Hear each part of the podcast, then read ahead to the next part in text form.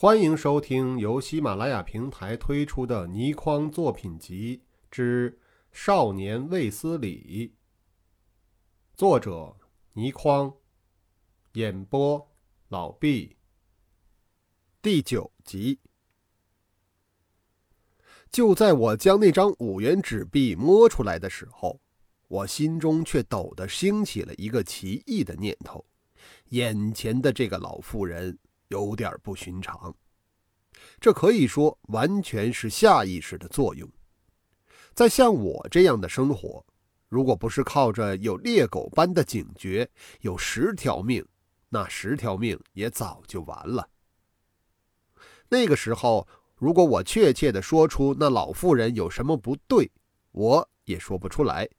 只是我觉得他双眼不瞧我的那张五元纸币，却向参事门外望了一眼。我立即随着他的眼光，只见玻璃门外有一条人影一闪，而也就在那一瞬间，我看到那老妇人的左手接近我那盆酸辣鱼汤。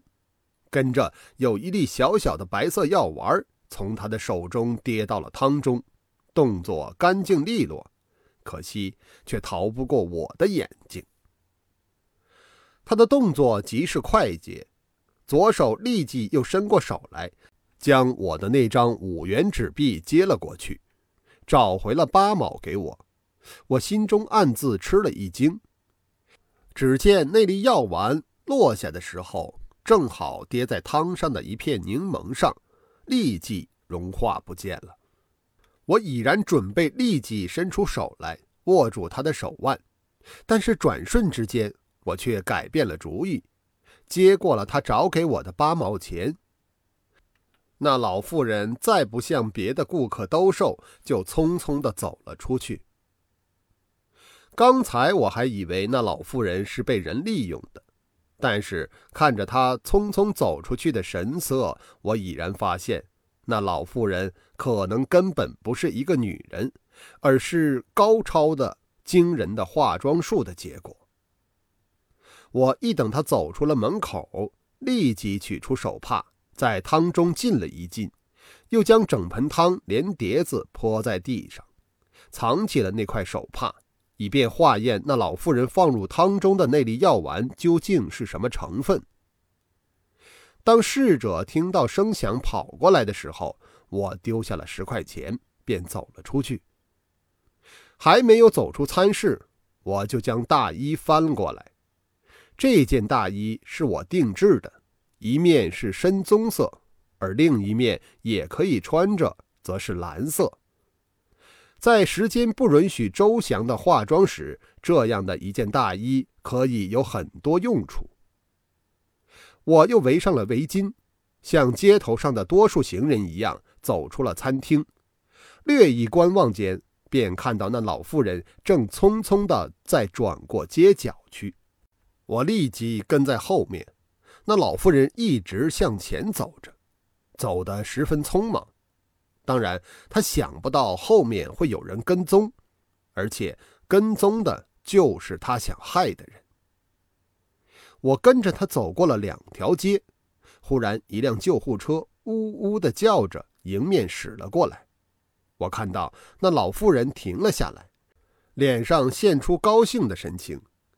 我仍是低着头，在他身旁走了过去。然而，又等他越过我的前面。在那一瞬间，我的心中实在是十分吃惊。那老妇人见到救护车，脸上便露出高兴的神情，当然是她下的毒药毒性发作的极大缘故。后来经过化验，证明我所料不错，那枚药丸竟是氰化钾，在半分钟内就可以置人于死地的。我一直跟着他走。走上了一条斜路，只见他摸出一支粉笔来，在一张电影招贴下面的墙上画了一个圆圈，又在圆圈上打了一个交叉，然后他便走了回来，步履也不像刚才那样匆忙了。我知道再跟踪这个老妇人已然没有多大的意思，便远远地停了下来，任由那老妇人离去。没有多久，果然有一个阿飞模样的男子来到了那电影海报的附近，左观右望，看了一会儿。我看到他的眼光停留在那个符号上，只见他嘴唇嘘地吹了一声，转过身来，走入对面一家的咖啡室中。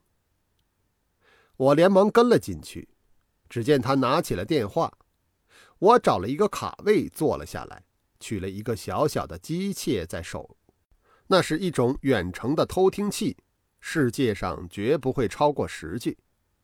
我用的那个。是我个人研究的结果，当然，其他人也可能有同样的发明。我今天听说这种东西在美国已然非常的普遍了，作为私家侦探所不可缺少的工具。我将偷听器握在掌中，放在耳旁，从他拨电话时每一个号码倒转回去的时间中，我首先得知了他所拨的号码。这又是一个小小的侦探术，拨零字倒转回去的时间最长，拨一字则最短。每一个电话机都是一样的，你可以不必望着人，只听声音便知道那个人所打的电话号码了。靠着偷听器的帮助，我甚至可以听到对方的声音，那竟是一个异常性感的女性声音。只听那个阿飞模样的男子说道：“喂，老板吗？”那边答道：“是。”那男子做了一个手势：“解决了。”那性感的声音咯咯的笑了起来：“他没有吧？”那男子现出了一个尴尬的神色。符号是……那上面的声音岔道：“住口！”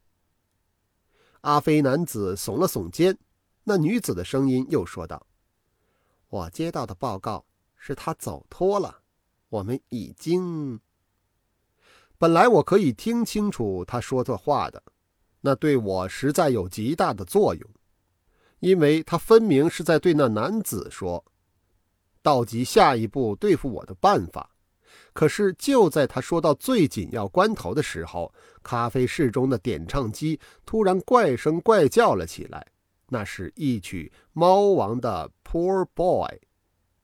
相信熟悉这首歌曲的人一定知道，猫王开始的时候是怎样的大声怪叫的。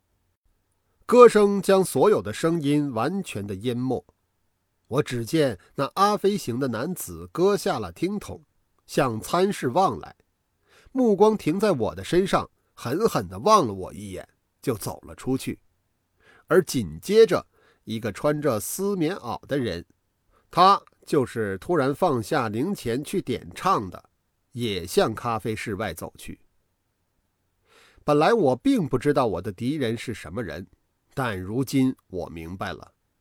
促使我明白的原因，是因为我已然完全的落入对方的监视之中。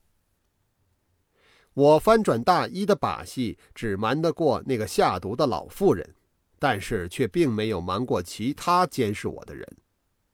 我相信，除了死神之外，世界上虽然另有几个极是狠辣、极是凶顽的匪徒，但如果说此时对我撒下了这样一张大网的不是死神的话，那简直是不可信的。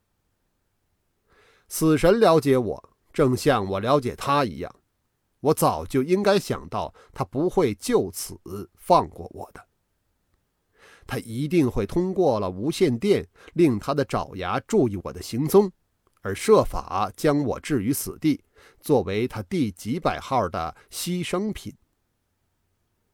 网是撒的那样的周密，我已经成了一个网中之鱼了吗？多少年来，我遇到过无数凶顽的敌人。但如今我要和最凶顽的敌人斗上一斗了。我已然是网中之鱼，不错，但是我这条鱼却要不待对方收网，就从网中跃出，直扑鱼人。我决定立即到死神在当地的巢穴中去。